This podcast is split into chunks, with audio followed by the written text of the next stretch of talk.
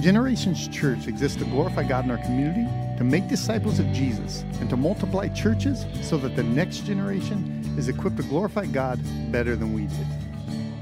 Welcome to the Generations Church podcast. My name is Rob Samuelson. I'm an elder at Generations Church, and I'm joined as always by my friend and the lead pastor at Generations, Jeff Luddington. How you doing today, Jeff? I'm well this morning, man. I'm looking forward to this. I think, I hope, well, okay.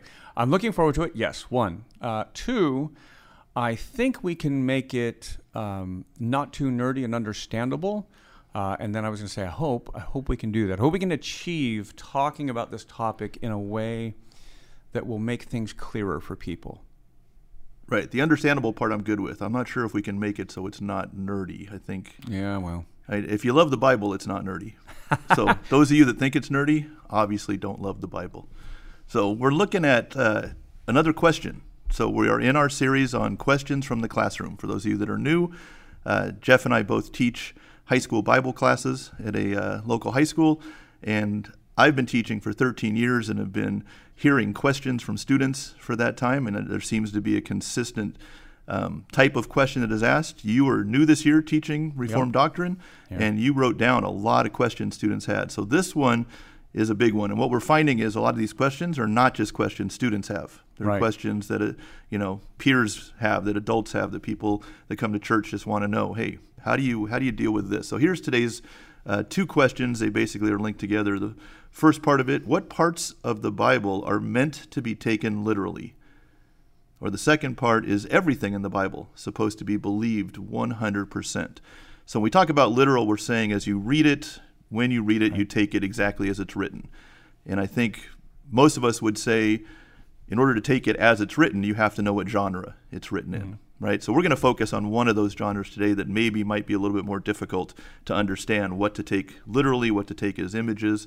Um, so basic genres, we there's historic gospel letters, um, things that are historical, things that are filled with facts, things we obviously read it like we would read a history book or something like that. Take the facts literally.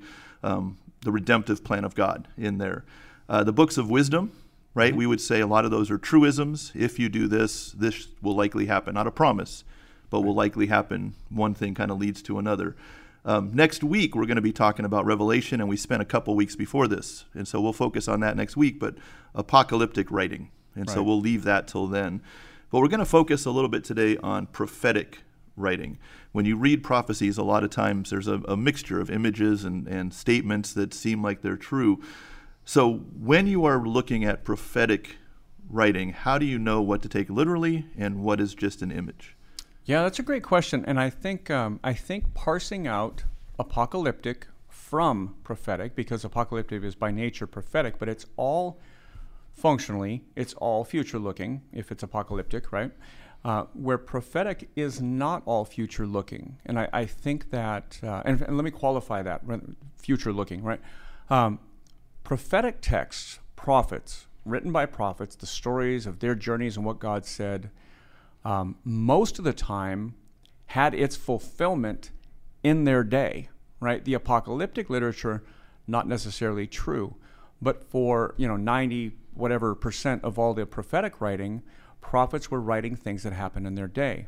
And so a prophet is defined as one who, uh, and this is an Old Testament office uh, carried on in the New Testament, but uh, this was someone called by God to speak God's word.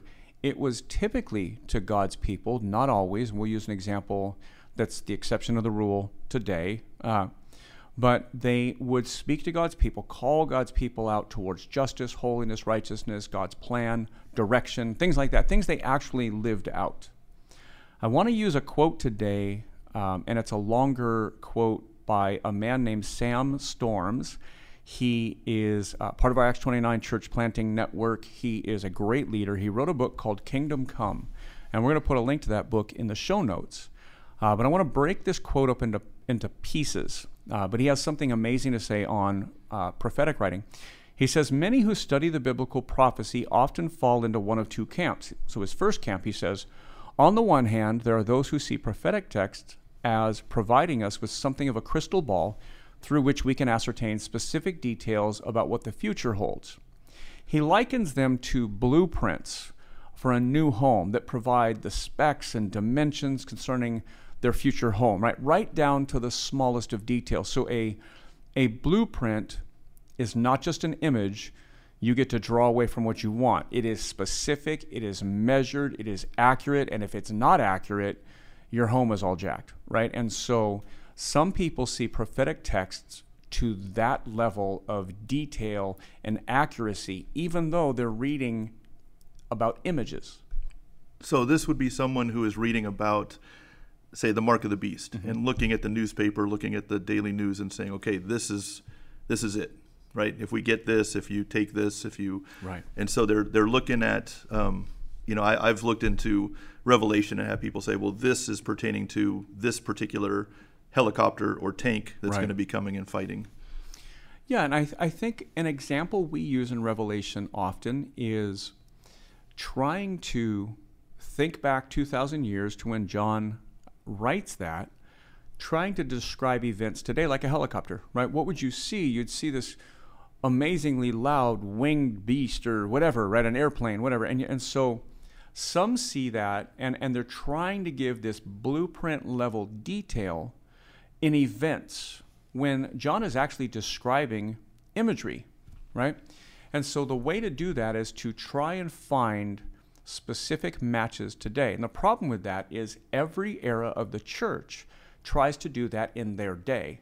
So in the 1980s, the you know the antichrist was Russia and communism, and then throughout the terrorism stuff in the 2000s, oh, it must be Al Qaeda or whatever else. And so we're constantly trying to superimpose our media into the imagery and get a one for one match. So that's one side, right? Uh, Sam Storms goes on to say this. He says, on the other hand, there are those who read prophecy as if it were a stained glass window designed to paint in broad brushstrokes the general principles that will govern how God brings this world to its consummation in Christ. Right? So, on the other side of this, the, there's the literalists who are trying to, um, you know, kind of shoehorn media into imagery from Revelation or Daniel or whatever else, right? Isaiah, it could be anything. On the other side of that, are those who are like, hey, it's just supposed to be a picture that kind of gives you some broad details and causes you to feel something that about the future, right, or about the present.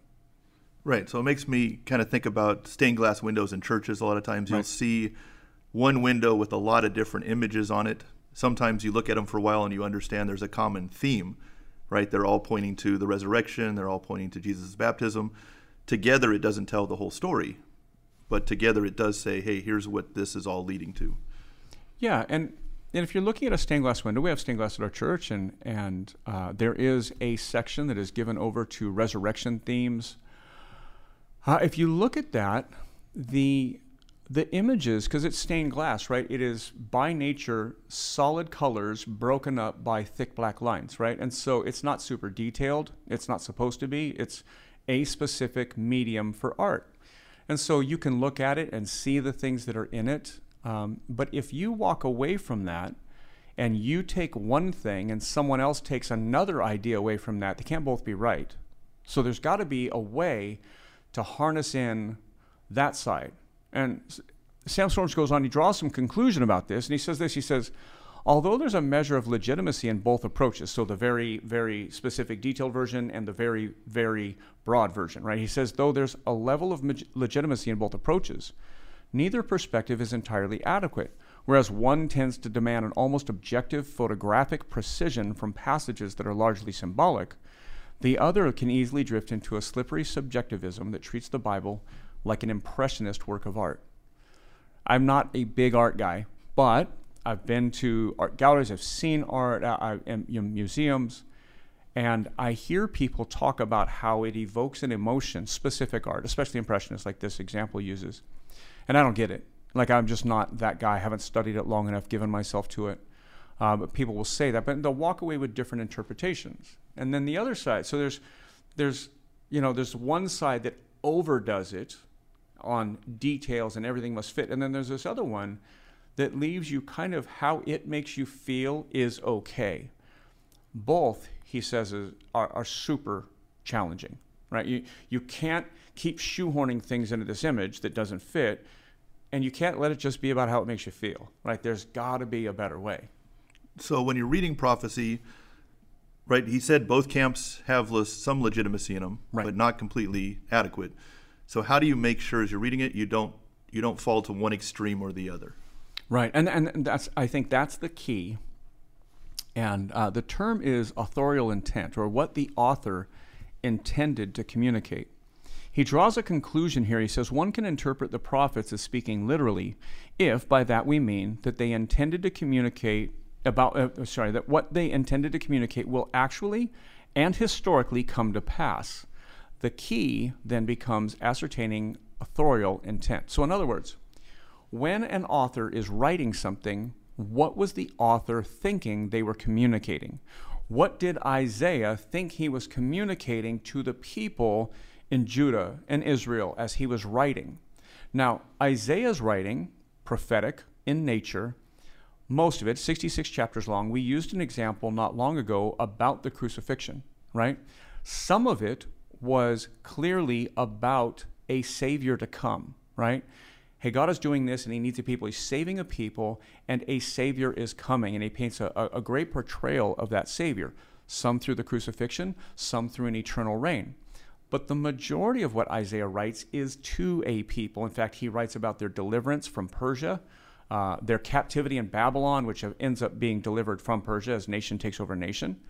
But he writes to the people. A great example is a very common verse around Christmas time is the virgin birth, right? That uh, a, a virgin will conceive and bear a child, blah, blah, blah, right? We know that that is fulfilled in Christ. It actually is humanly fulfilled as a young woman who ends up gets married, a virgin at the time, ends up having a child with Isaiah. It's the very next verses it actually comes to pass. No, it's not a virgin birth like Jesus, but it is a virgin currently who is going to conceive, which will happen with Isaiah, and then be the fulfillment in history of that passage. When Isaiah wrote it, I don't think Isaiah is thinking this is about a Messiah to come. He's thinking God is saying this is what's happening, and then he writes how it's fulfilled. Is there a bigger narrative? Yes, Jesus becomes a part of that. But in these prophetic texts, there's an actual historical fulfillment, and the people of his day understood the vast majority of it. So why don't we look at it like an example of this? If you were going to read, um, I think we talked earlier, the book of Jonah. Yeah. A good example. There's some history in there, Mm-hmm. some things that can be taken literally. There's also a lot of images that, at the time, you don't really see, but later on they're clarified. Sure. So how would you use that as an example of what you've been talking about? So Jonah's great. Four chapters long. Most people know the story. Uh, most people, if they were going to tell you what Jonah's about, will tell you about the first three chapters, right? God tells Jonah, go talk to Nineveh and tell them about, you know, the good news, the modern day term, like go share the gospel with them, right? Uh, but Jonah's a Jewish prophet who does not want anything to do with the Ninevites. They were their enemy and they persecuted the Jewish people, right? And so God tells Jonah to go and proclaim uh, a message of repentance to them, and he doesn't want to because he doesn't want them to repent.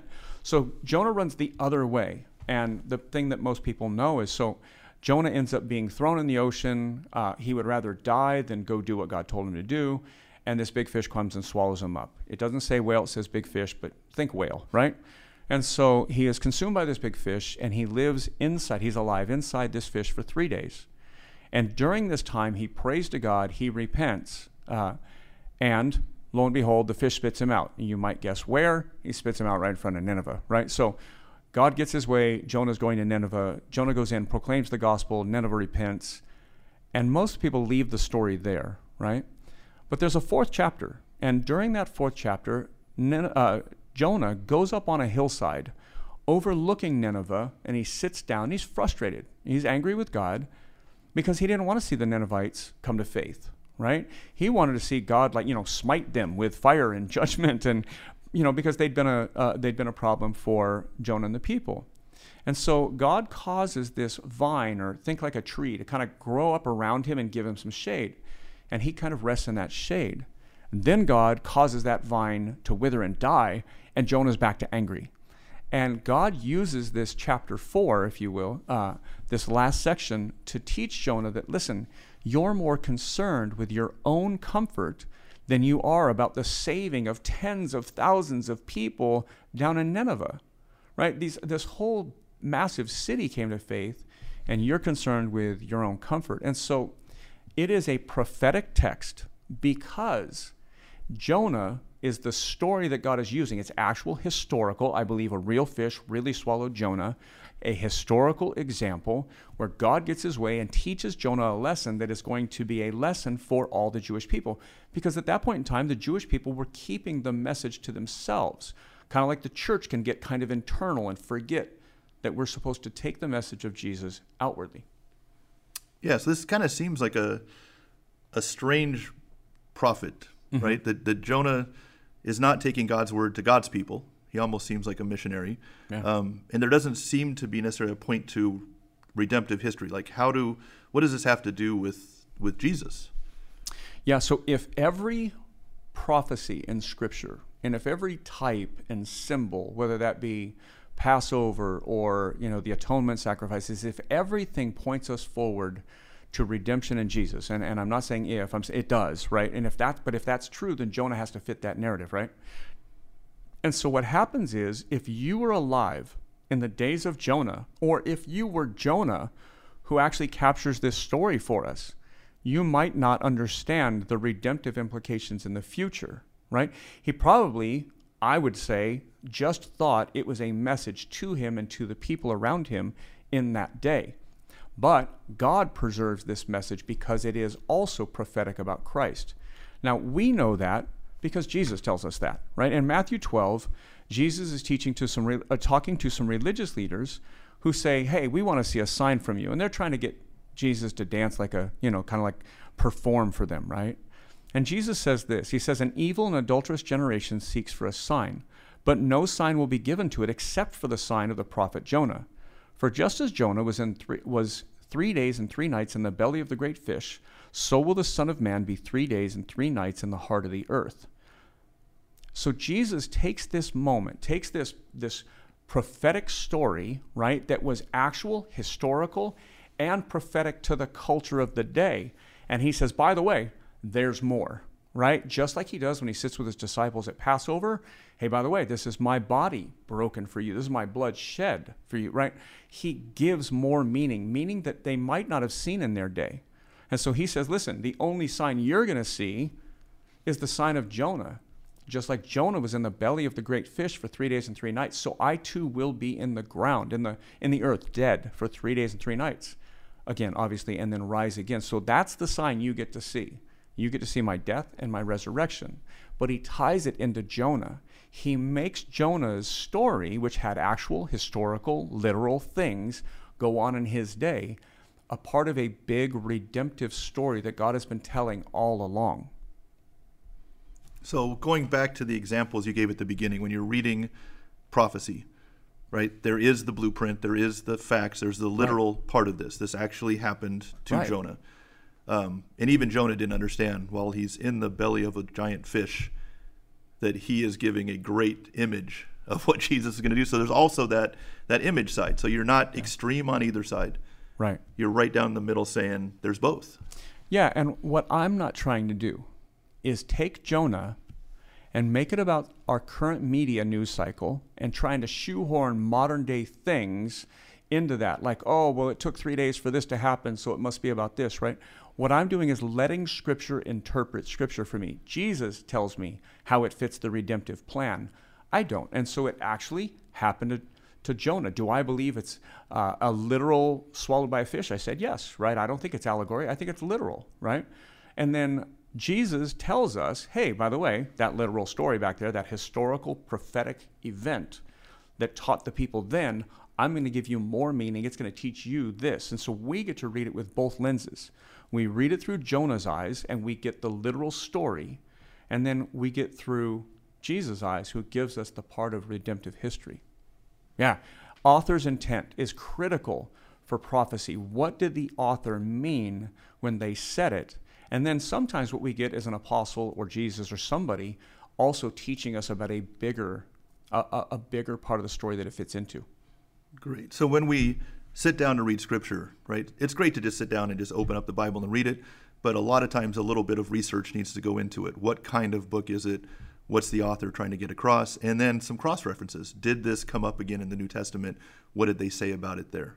Yeah, absolutely. And I would just say this if you read uh, scripture like you would read a novel, right? Where you just kind of get, you just kind of read and read and read and read and read, right? You'll get one thing out of it, right? You'll get a, a broad picture of a, a broad stroke picture of what's going on, and maybe you'll pick up some meaning along the way. But if you sit down and really study Scripture, and I think that's the role of the church. I think that's probably where many in, in the churches today are not doing very well is teaching that that kind of overview of all of Scripture and how it all ties together, how it all fits a redemptive plan. And it's not you know six steps to a better marriage, but this is how do you live in God's plan? And and, and it takes work. It takes effort. You have to understand Jonah in its context, and you have to read Jesus as he teaches you more. But yeah, I would say, man, critical. Go back to the author's intent and that'll get the blueprint pieces out of the way. And then Scripture will teach you how the imagery fits in something that may not yet be complete. It may be complete or it may not be. Great. So we're going to wrap it up right there. We thank you for listening. Uh, again, we release a new Questions from the Classroom episode every Tuesday. Uh, we hope you will share it with others, that you'll like it, subscribe to it, and uh, that you'll ask us some questions. If this brought up questions or if you have other questions, you can email us at questions at generations.email. Uh, have a great, blessed week, and we'll see you or hear from you next week.